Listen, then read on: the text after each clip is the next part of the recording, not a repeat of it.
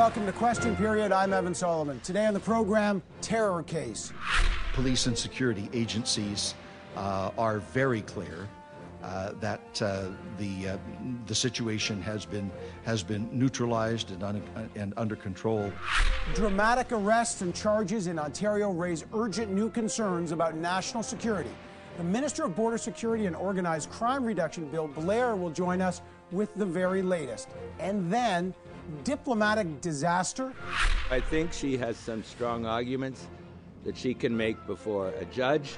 Canada's ambassador to China is fired after a series of shocking offside remarks. Is Justin Trudeau's China strategy now in total disarray at a critical juncture? And what does it all mean for two Canadians currently jailed in China? MPs are here to debate the fallout of the bombshell news. And then, political comeback? I am running to represent the people of North Seymour. That would be a great honor, and I would be proud to serve in a caucus with Jagmeet Singh as leader. 15 years after a dramatic departure involving a stolen diamond ring, former NDP MP Svend Robinson is attempting a comeback. But is the star candidate already pulling the party farther to the left than Jagmeet Singh wants? Svend Robinson lets us know. This is Question Period. Let's go get some answers. After the dramatic arrest of two men, the RCMP have laid charges in an anti terror case against at least one young person who can't yet be named under the Youth Criminal Justice Act for facilitating a terrorist activity and counseling another person to use an explosive or lethal device that could cause death in a public place. All this unfolded after the FBI tipped off the RCMP about two suspects, one a Syrian refugee who they allege were manufacturing a homemade bomb and had planned an attack. No target was chosen. Now, police have yet to release the motive, but it raises the question Is Canada taking security concerns seriously enough? Let's find out. Joining me now, the Border Security and Organized Crime Reduction Minister, Bill Blair, is in Toronto. Mr. Blair, I want to start with this, these, uh, these uh, arrests. One of the suspects in the arrest in Kingston allegedly uh, a Syrian refugee. Your government has has your government gone back to do uh, checks on the security screening protocol for the people involved? Well, I can tell you, Evan, that this is an investigation being conducted by the RCMP, and, and with such investigations, the appropriate um, release of information should always just come from the RCMP. And so, you know, they'll as they'll bring they bring information forward, it'll inform the work that we're doing. But we've been working very closely with the RCMP and CBSA for very many months, and and on on ensuring that the hundreds of thousands of people across our border each and every day are subject to very rigorous security background checks. Um, overwhelmingly, that has worked very effectively to keep our country safe. And occasionally, some individuals may become involved in criminality, but it's not appropriate to comment on that ongoing matter until the RCMP okay. chooses to release information. And I understand this particular case, there's the uh, ongoing investigation. But if indeed one of the suspects was a Syrian refugee, does it mean your government has to now go back? And re examine security protocols vis a vis the 40,000 plus uh, Syrian refugees who have come in. Would that be enough to, for a full re examination? Well, I, I, can tell you, Evan, that everything depends on the evidence that, that comes forward in that investigation. And if there is indication and, and evidence that, that processes can be improved, then, then certainly we would be informed by that. But again, you're asking me to speculate. The RCMP will conclude their investigation, and the appropriate release of information should come only from that investigative body. And, and we're quite prepared to, you know, we, we work very closely um, with, with them and, and to respond to any issues that may arise as a result. Let's talk about another issue that people are looking for results. Your mandate as in this ministry is to modernize the Safe Third Country Agreement with the United States. As you know, that's supposed to stop the flow of irregular slash illegal asylum seekers. Uh, tens of thousands have crossed over the border. It has cost Canadians hundreds of millions of dollars. What have you done practically to stop the flow?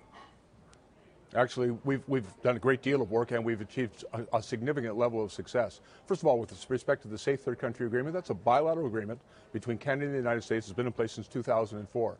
We've reached out to Homeland Security. I went down and met with their senior officials in that department, uh, Secretary Nielsen's people. We've also corresponded I've been working with Minister Freeland and our Canada's ambassador in the United States. There's a lot of work going, ongoing between us and how we can enhance and improve that agreement to the mutual benefit of both countries. But that's not all we're doing, Evan. Okay, We've sorry, can I? Hey, I'm sorry, Mr. Blair, hold on. I- oh, processes. Just, just, just hold on. Pause. Let, let me just get practical here. One way to improve it is to stop what many call a loophole. Asylum seekers.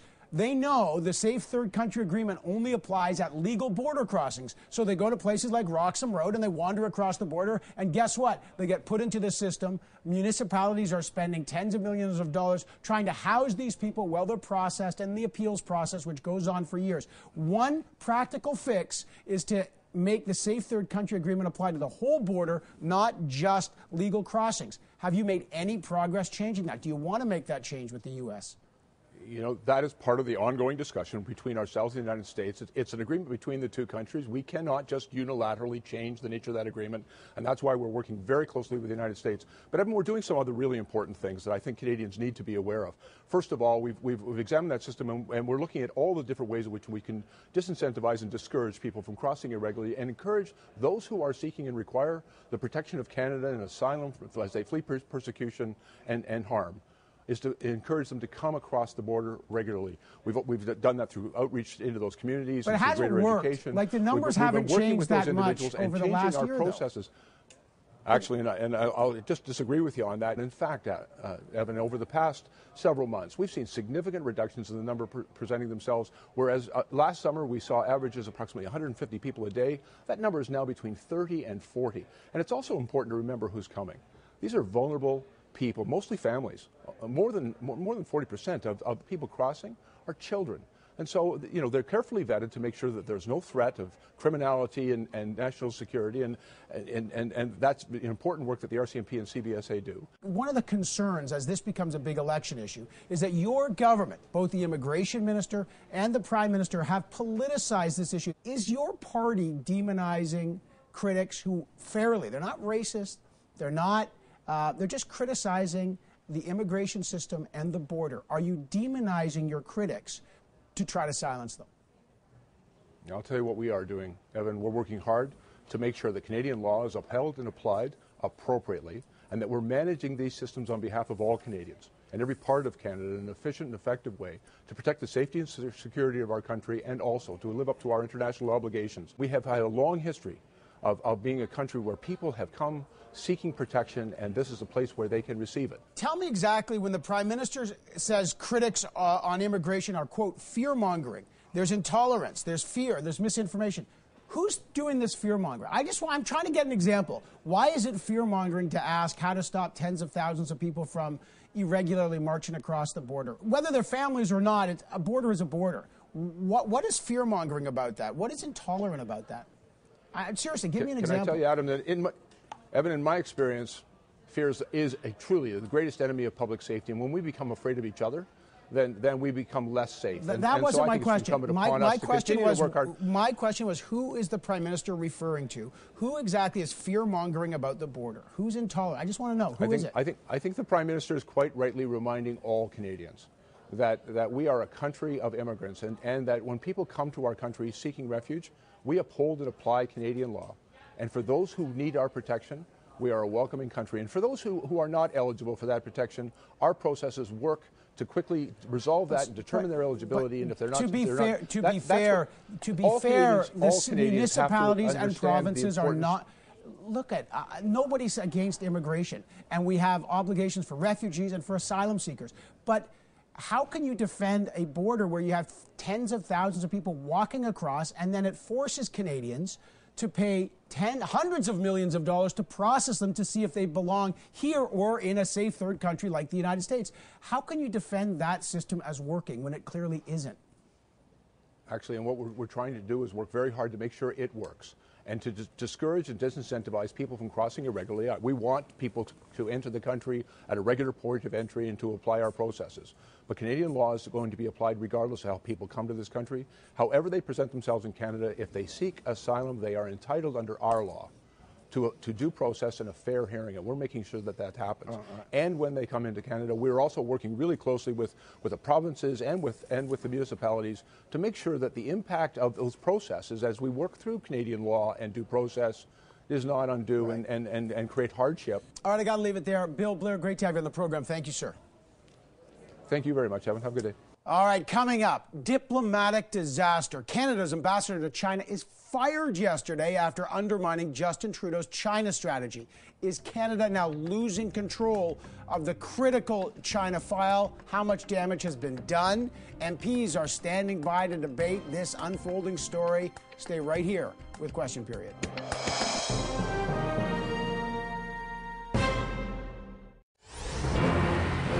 I think uh, she has quite good arguments on her side.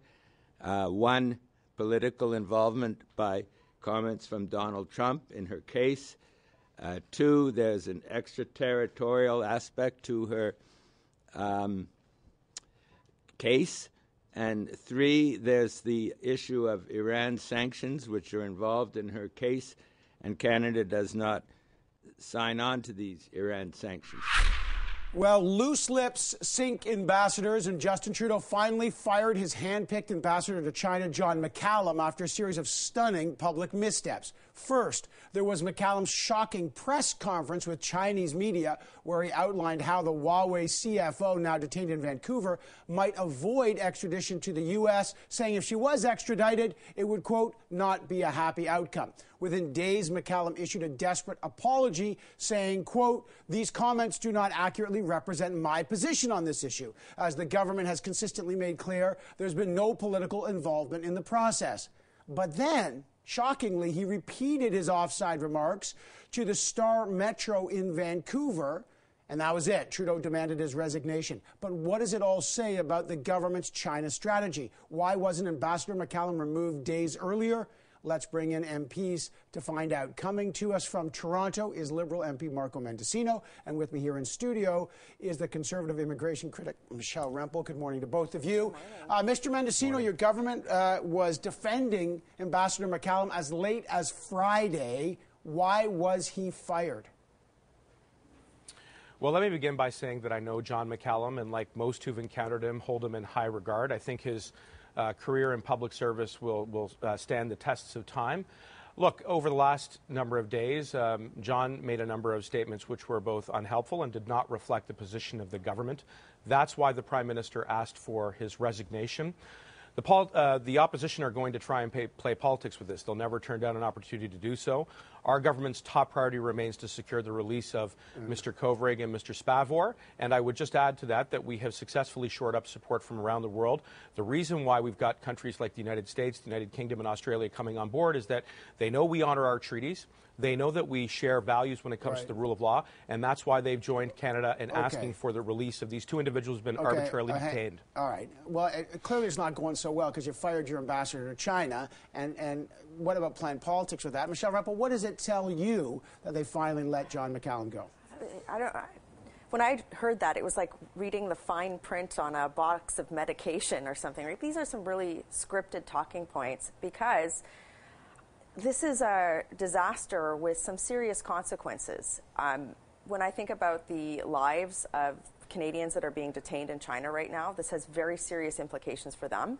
It has serious implications for our relationship with the U- United States.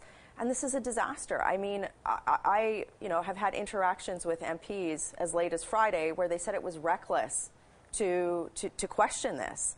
And this is a disaster. McCallum was speaking on behalf of the government because he is our ambassador. You know, this was, you know, a very poor appointment.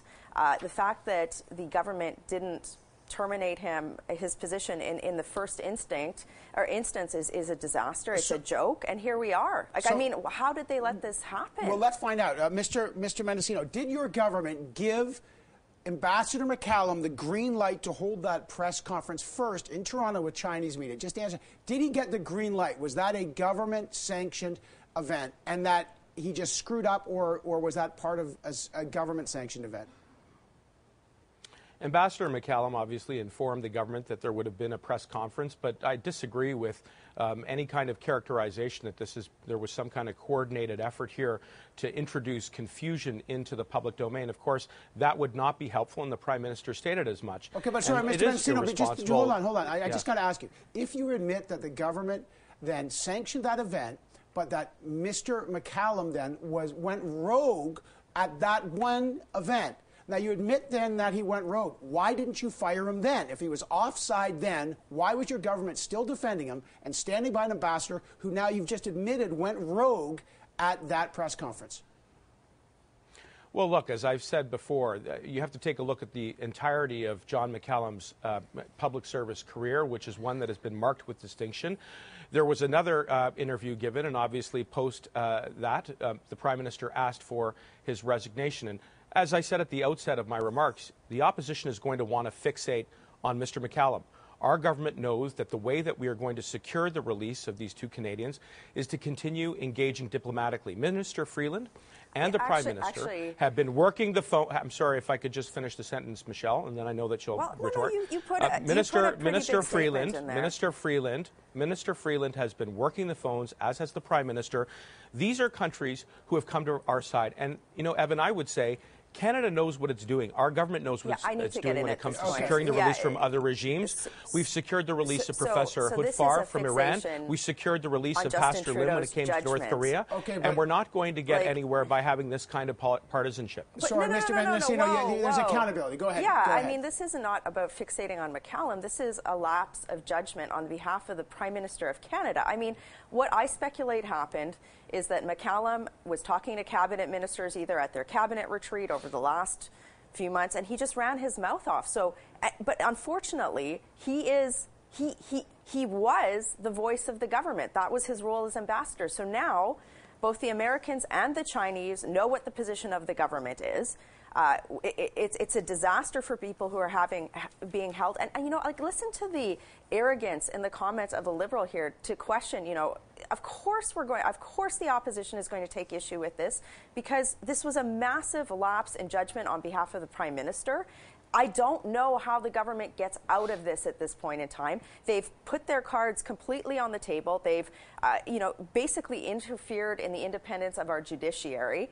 And you know, you know, Marco, like sometimes when you're holding water for the government, you, you just need to be contrite in this and to come after the opposition parties for holding the government to account. And it, like it's just the arrogance Okay. of this. It's both the ignorance and the arrogance that shows But- why your government but- needs to go. It's but Mr. Men- disgusting. Mr. Mendicino, uh, Michelle Rempel may, may asked a genuine question I'd like an answer to. Was John McCallum twice now, both in Vancouver and Toronto, he repeated these remarks. Now, we all know that, you, that your government's fired him because you now say it was inappropriate. But did he tip Canada's hand? Did, is that really what the Chinese want to know? That this is the Canadian position because we don't know who to trust. Do you trust what your ambassador says? Do we trust what you say? Honestly, it's a fair question. It, did he reveal what Canada is really thinking behind the scenes? Of course not, and I've said that now on a So number of occasions. And notwithstanding, and notwithstanding what the opposition may say, it's just not true, and it is irresponsible. But when it comes to the rule of law, look, Evan, I've worked on extradition matters and I've worked on extradition appeals. This is a government that believes in the independence of the judiciary. This hearing, with regards to Ms. Meng, will be held in an unbi- in a totally unbiased and fair and but transparent how can manner. that happen now? And continuing, and, Like, I and mean, that the is ambassador why of- we of have our the United country has States. put forward what that our is why we have the United is. States Okay, hang on. And like- the Hang on, United hang. Kingdom who have if that is why we have had the United States and the United Kingdom come on board. And this, there's an important and crucial point here. In both of those instances, the United States, there's a Republican government. In the United Kingdom, there is a conservative government. They have seen fit to look over the partisanship that sometimes occur in What- the what are you occurs in hustle and bustle of about? day-to-day Sorry. politics. Mr. And, Bennett, and what I'm saying is, is that they have they have overlooked whatever uh, ideological political differences that may exist between the political what the spectrum spin is. and It's saw like fit the worst to spin what I've that, ever heard That's in not my spin, life. Michelle. Okay, but you I- have, I wanna you hear have the countries No, who I- are supporting okay, Canada okay, when it comes but- to securing the release of these two individuals. Okay, hang on. Uh, hey, I just want to sort this out. First of all, I'm not sure what your, your point is that there's a conservative or Republicans that are supporting what you're now saying should be a justice issue. So I'm not sure if, Yeah. if this is a political process. But going back to this, Michelle Rempel, the, Marco Mendicino is arguing that, that the opposition is politicizing something. My question is do you believe that now having to fire the ambassador jeopard, puts the lives of Canadians in jail more in jeopardy? And, and what does it do for Canada's position, which has been to try to get them out? Well, absolutely. And I mean, it's not just me saying this, it's every journalist that's writing about this issue today has made that point. Um, I, and, and going back to the question of the American government, I mean, I, frankly, I don't understand where Marco was going with his spin, but the American government now must be looking at us and go, going, our, our, our partner to the north can't govern. They are, we are interfering in the, in the independence of our ju- judiciary. This is, nobody has seen a bungle of foreign policy like this in a generation. This is this is really bad, and it has serious implications. Michelle, for you lives should read the statement at of. Secretary it's Pompeo. Very bad. If you read the Secretary of shouldn't have been State's done. statement from the United States, the United Michelle, States is not lauding Justin Trudeau on this matter. There is no way that, conduct that an the American government is, Okay. has any faith. In Canada. I have 10 anymore. seconds, but Mis- Mr. Mendicino, are you arguing that firing the ambassador to China like this actually helps Canada's position internationally? Is that actually the case? You believe this actually enhances Canada's credibility on the world stage? What doesn't help is fixating on the events of the last few days. What does help is allowing Oh the Foreign God. Service, the Foreign Minister, and the Prime Minister to continuing engaging diplomatically with some of the You most guys have to influential countries in the world who share our values when it comes to the rule of law and who have expressed unequivocal confidence in our ability to conduct rule of law proceedings like the extradition hearing. All right. And you know, Michelle, you can continue to interrupt, but that's not the way we conduct diplomacy here. Nobody wants to listen to this. We All want right, our, we okay. want our Canadians back. Uh, I got I got to leave it there. Obviously, uh, tense mornings here, but the ambassador to China now fired. Marco Mendicino, Michelle Rempel. I appreciate both of you coming in this morning. Coming up, the NDP gets a star candidate back, but is he already offside with his new leader? Former NDP MP Svend Robinson wants to make a political comeback, and he will join us next to tell us why. Stay right here with Question Period.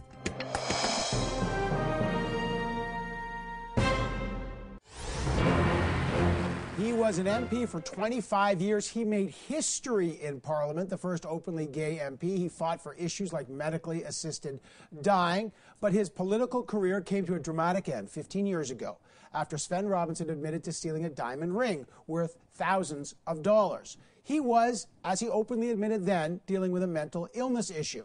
Now, Svend Robinson wants to make a political comeback. He's the NDP candidate for the riding of Burnaby North, which is just next to Jagmeet Singh's, the riding he wants to win. But what kind of NDP does Svend Robinson want to fight for? Let's find out. He joins us here in studio. Welcome back to Ottawa. Good to be back, Evan. And welcome back, maybe, to the political fray. I got to ask you because I remember in 2004, after your dramatic exit uh, regarding the theft of the ring, you and I had a conversation, and I remember it very well.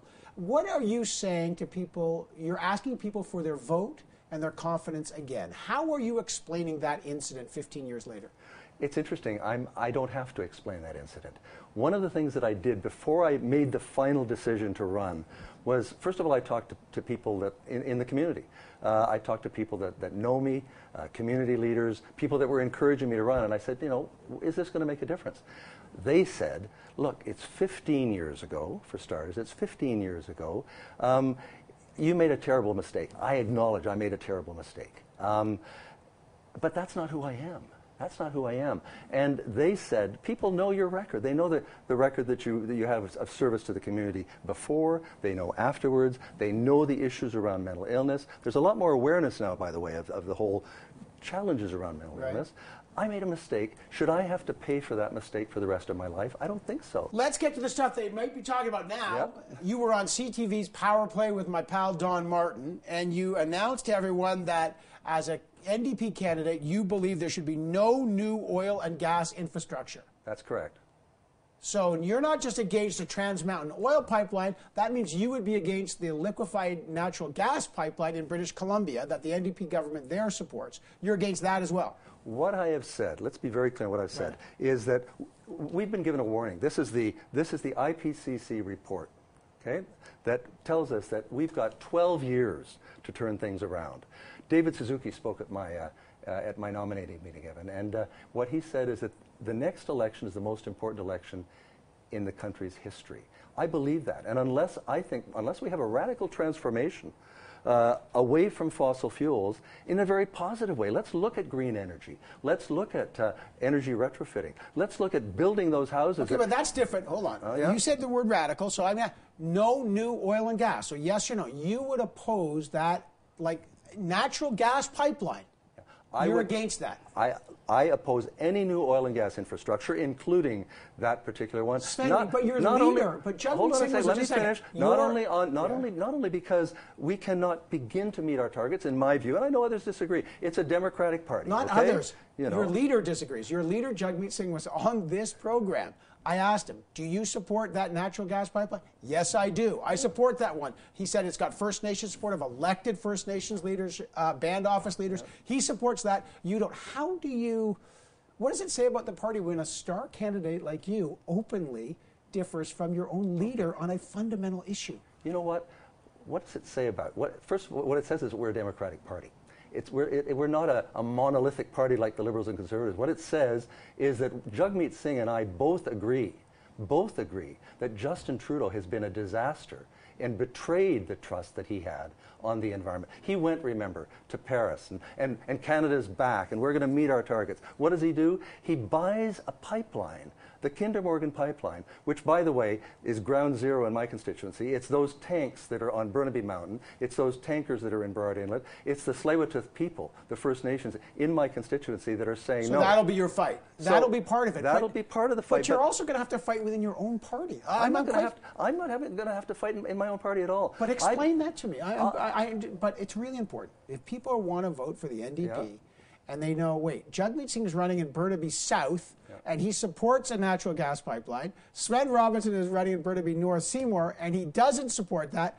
What the heck know does the that- NDP represent? You know what the NDP represents? I've been door knocking with Jagmeet Singh in Burnaby South. I know Burnaby South, Evan. I used to represent it for 25 years. And what I'm hearing on the doorstep with Jagmeet is that what we are really excited about is we've got a leader who's actually, pre- he's got our back. He's prepared to fight for us to have housing. He's prepared to fight the Kinder Morgan But pipeline. But you guys don't agree. He's prepared but, to but fight. this is not NDP policy. i to be fair, this is LEAP policy. This is LEAP manifesto stuff. Ending, you want to leave all oil and all natural gas, I all fossil fuels Hold in the on. ground. No, no, you're, you're putting words in Okay, my mouth. what are you I saying? Didn't, I didn't say leave everything in the ground. That's not what I said. I said no. You quoted it. No new oil and gas infrastructure. And I said we're probably going to have to leave a lot of the oil and gas in the ground if we're going to meet these targets. A lot of people would want to know, again, if there's an NDP government, if you get elected and you're part of the government, would you urge an NDP federal government to rate, we're talking about carbon tax and price on carbon, Mm. would you say raise it higher to meet the targets, if you want to meet those targets? Uh, carbon taxes are, are one element of, of a strategy, but I, if we're really serious, the only way that we can meet these targets effectively is if we go way beyond just you know carbon taxes. We've got to transform our economy. It's got maybe you've heard about something called a Green New Deal, right? It's an exciting concept that says we can do things differently. We can, we can build that housing. Jagmeet Singh has talked about 500,000 new housing units. Put those families to work. People say to me, what about Alberta? What about those workers? You don't give a damn about those workers. I've even heard that from some new, some new Democrats. Those workers have children whose planet is in peril. And the last chance we have is the next election to make sure there's enough new Democrats, hopefully led by Jagmeet Singh, to say we put the, the planet and we put people before corporate profits. All right. Well, two things. Um, would it be fair to say that you're in this to radicalize the NDP a bit more? I- I'm telling you, you sound different than Jagmeet Singh. You, you, you take stronger positions, I would say further to the, the left if you want to categorize it. Are you fearlessly now, you're back after a 15 year absence, are you trying to radicalize the NDP?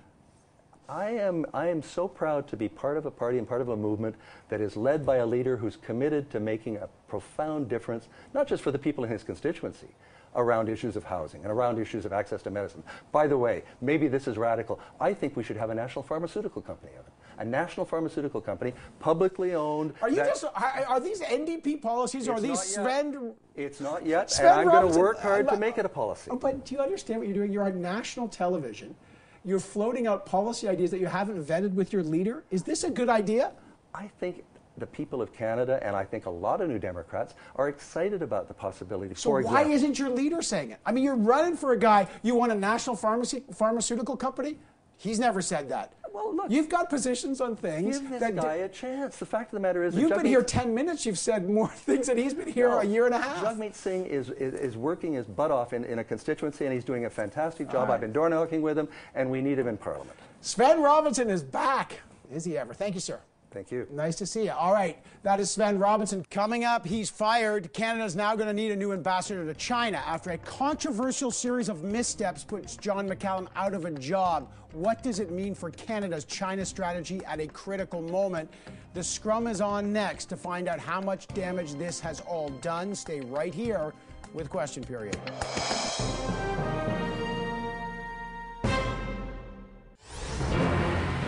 This decision should have been made days ago. Instead, he's shown weakness on this file and damaged Canada's reputation and our ability to handle this very important issue.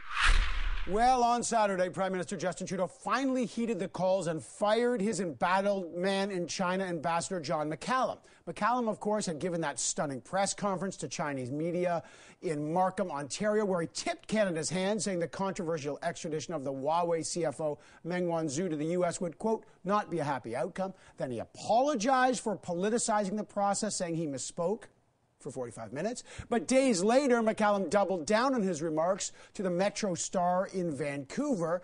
And finally, Trudeau demanded his resignation. But what does it all say about the Liberals' China policy, and does this put imprisoned Canadians at further risk? Let's bring in the scrum on a lively Sunday morning. With me in studio, Michelle Zilio is a reporter with the Globe and Mail. Bob Fife is the Globe and Mail's Ottawa bureau chief, and Craig Oliver is CTV's chief political commentator.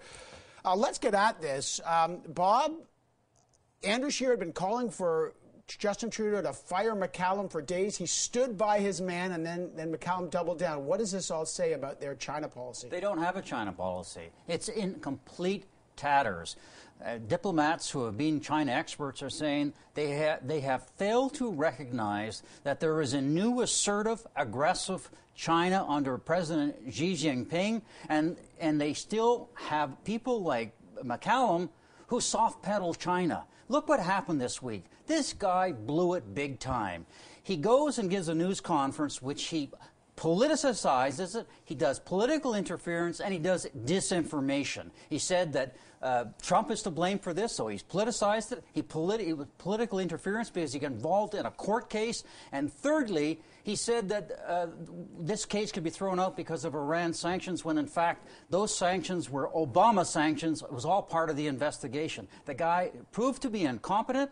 He was should have been fired on the on the day they found out last Tuesday, and they didn't. They gave him a second break, and they should not have done that. Uh, Michelle, what do you make of all this? You know, the damage is done. We now have no top representative in China. We're relying on the deputy to oversee this. Uh, John McCallum was seen as a powerful person in that position. He is no longer there. Completely undermines what the prime minister has been saying about how this, you know, the country has been respecting, Canada has been respecting the rule of law. And the bottom line is that there are two Canadians in prison with no charges, and there's another who has been sentenced to death. And we don't know how this is going to, what this is going to mean for those th- three people. So we're going to see this when the House returns next week, and I believe the opposition are going to make this a major issue.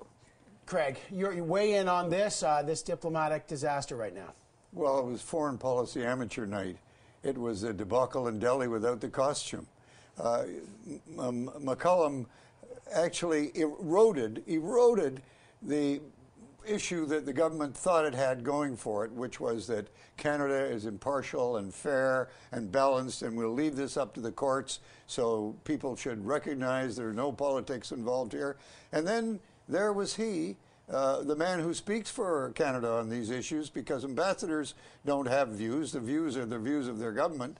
Uh, and he is actually uh, selling the idea that we should not extradite her recommending it, advocating it, uh, which created huge confusion. Was it the government's position also? Right. Uh, and the implications here are profound. The United States uh, is in a war with China to win the future, and the future is technology. Uh, and the, whoever controls this new technology is going to control much of where, where the world's going and for the rest of this century. Uh, and so, what we've done now is we have put ourselves in a position that the decision whether to extradite her or not is going to be a decision about whose side are we on in this massive war that look, started. Look, what he's done is he has politicized something which the Prime Minister said should not be politicized. He said it should be part of the legal and judicial process. When he politicized it, Beijing was going, see, he's pro, pro China. He agrees with us that this is a politically motivated arrest of, of Meng yeah. Wanzhou. It wasn't, had nothing to do with the, the case against her for banking fraud related to U.S. Right. sanctions. But, you know, this is going to tear the Liberal Party apart because they have a China policy that's been there for a long time, which is you overlook the bad things about China for trade. Last night I got a phone call from Herb Dhaliwal, a former Liberal cabinet minister, a big friend of McCallum. He says to me, what they're, John McCallum was telling the truth. He should not have been fired.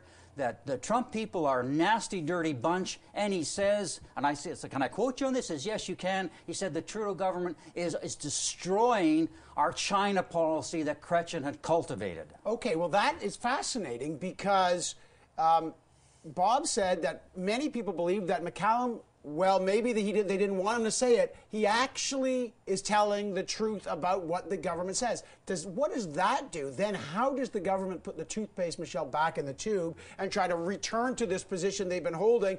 You know, it's a rule. It's it's our rule of law. It's a judicial process. How do they go back there? This is going to be very difficult for them. Mr. McCallum perhaps was saying what many people were thinking, but that was not his job. He was an ambassador, not a politician. He was a politician, you know, when he was on the Hill. Times have changed so now for him. So now the government is going to be in damage but, control but actually, over this. People assume that because he sat at the cabinet table, in fact, was invited back a week ago to sit at the cabinet yeah. table, and he's Trudeau's personal envoy, that he's actually speaking the government's truth that he's speaking what the government That's wants him to say. Do. So what, Craig? Raw politics. Now, Andrew Scheer said you got to fire this guy. They stood by John McCallum. They praised his record. But if he genuinely went rogue after that co- press conference, that means they stood by John McCallum at the expense of their own China policy, and then he screwed up again. What does that tell well, you? They didn't seem to understand that. Uh, this is a government that is looking incompetent on foreign policy issues.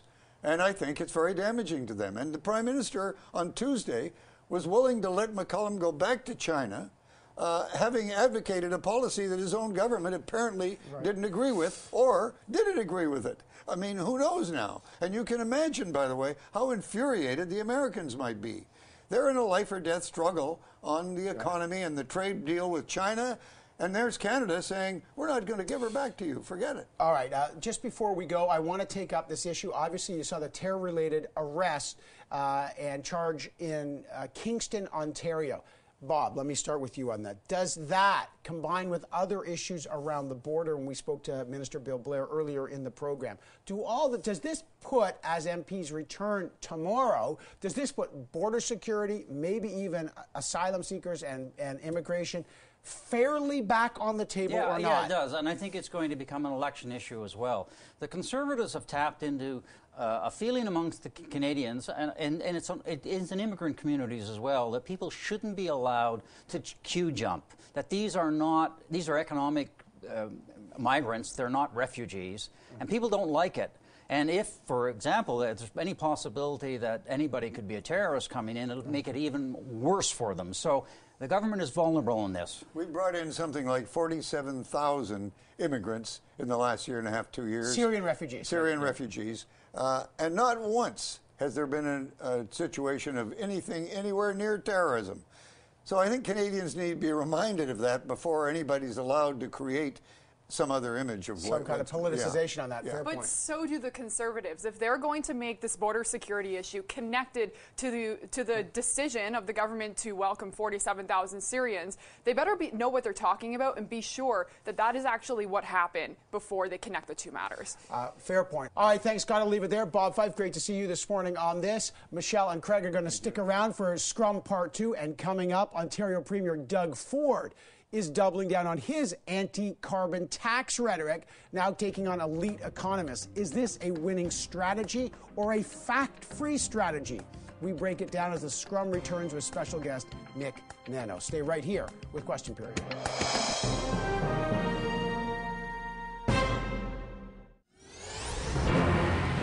I'm here today to ring the warning bell that the risk of a carbon tax recession is very, very real.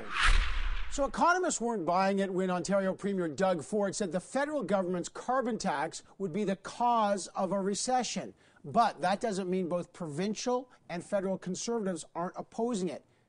Is it good politics? Could the carbon tax and the fight against it be behind some record breaking fundraising for the Conservatives? To talk about that, let's bring back the scrum. Michelle Zilio from the Globe and Mail is here, of course, Joyce Napier and Craig Oliver from CTV. And our special guest this round is Nick Nanos, CEO of Nanos Research. Nick, uh, I just wonder about this because nobody that I can find thinks that Doug Ford is right, that the carbon tax is a direct cause of a recession.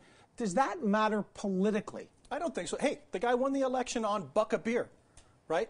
So think of it this way. If there is a recession or a downturn in 2019, he will make that connection and there will be people that believe that. You know, ironically, there are Canadians that believe that Elvis is still alive. It's not a stretch to think that they would conflate these two things. Most, most uh, global economists, including Nobel Prize winners, are predicting a, re- a recession in the next year and a half globally. Uh, that kind of a slowdown. And so, what he's going to do is say, I told you so. But in fact, if you consider the 90 percent uh, of the tax that's going to go back to consumers, that will take a lot of the pressure off. So that's why most economists are saying the result will be sort of, there will be an impact, but it'll be minor. Plus, Justin Trudeau seems to be tying his political future, at least part of the el- election conversation, to this carbon tax. So it's become a huge target for the opposition because we know that a lot of people don't want to pay today little instead of paying a lot tomorrow people don't want it. They don't want to pay more. They don't want, they hear tax. It's not carbon pricing. People, they say carbon pricing, and voters hear carbon tax because that's the way the opposition is, is sort of, is, is, is couching the debate. Right. And it's I, clever. I, Look, it's clever. People are not happy with it they believe in the science, but they don't believe in the tax. But I guess it's province by province, Michelle. Like in Quebec, less of an issue because they've got the cap and trade. In BC, they've had a carbon tax that's much higher. This clearly, and for Andrew Scheer, may be about the battle for Ontario. Mm-hmm, definitely. And I think this is going to be a defining issue when we see the House resume on Monday. You know, this fight between the provinces and the federal government, and then where Mr. Scheer aligns himself on all of this. We have Ontario and Saskatchewan taking the feds to court over this. And then we have another issue with immigration in Quebec. So that provincial federal relationship is going to be very important heading into this election yeah, year. And I don't understand how anyone can conceivably believe that a tax is a path to victory for any politician. Yeah.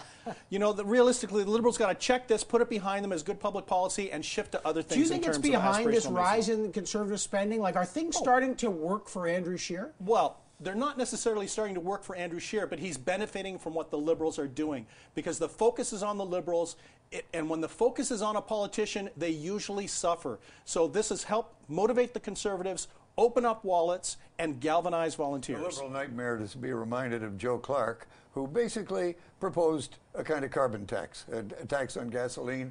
And to the surprise of everyone, he was defeated by the other Trudeau. Uh, the other issue, well, that's right. And the other, the other issue, uh, let me just talk quickly about the NDP in this role, Michelle, because we had Svend Robinson on. He's a star candidate, 25 years in Parliament.